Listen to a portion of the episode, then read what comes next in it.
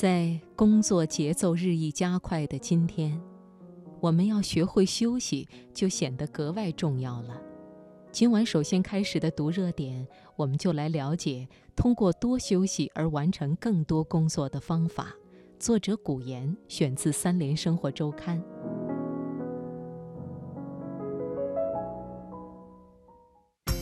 把握生活的脉搏，读出热点的精华。热点。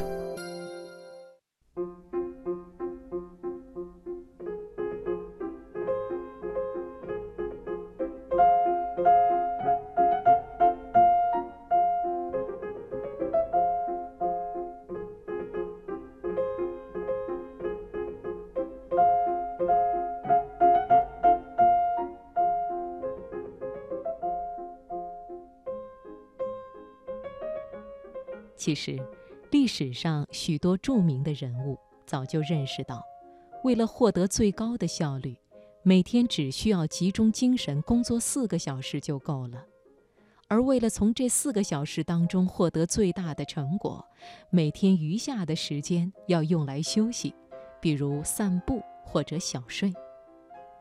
斯坦福大学访问学者亚历克斯·索永写了一本名为《休息》。为什么减少工作时间能干掉更多的活儿的书，指导人们正确的认识休息。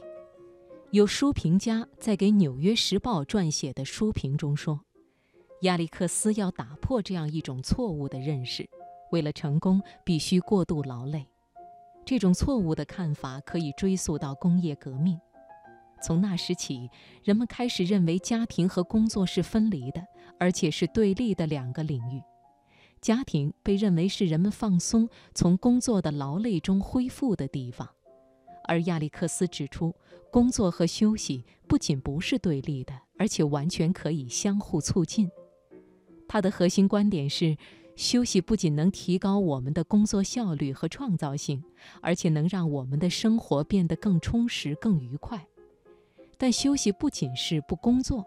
在他看来，最有效的休息是积极的、用心的休息，这意味着休息也是一种技巧。亚历克斯指出，现代科学已经证实了这样的观点：工作提供了活下去的手段，休息则赋予生活以意义。他在书中也提供了多休息反而能完成更多工作的几种方法，下面和大家分享。第一，要早起。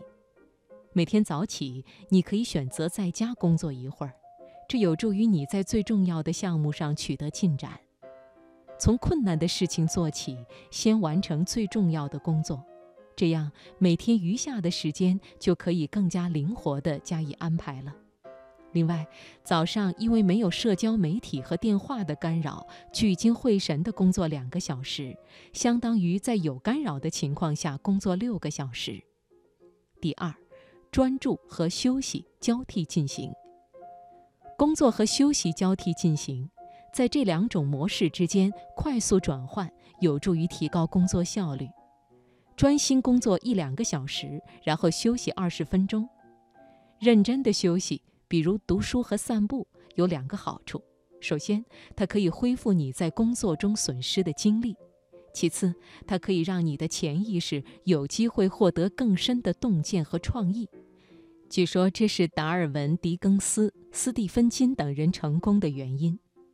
第三，找到一个真正让你感到好玩的嗜好。头脑优秀的人都会有一个嗜好，这能跟工作一样，让他们从中获得满足。比如，丘吉尔喜欢绘画。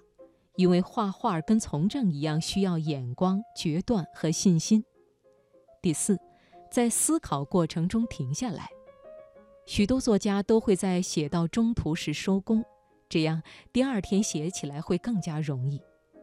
科学家近来也发现，知道你第二天会回到前一天余下的问题，这会激发你的潜意识继续想着它。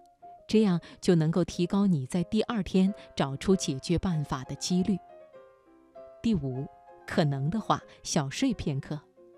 研究发现，白天小睡二十分钟，赶得上晚上睡几个小时的效果。但是注意不要睡得太多，因为如果超过二十分钟的话，就很难甩掉那种昏昏沉沉的感觉了。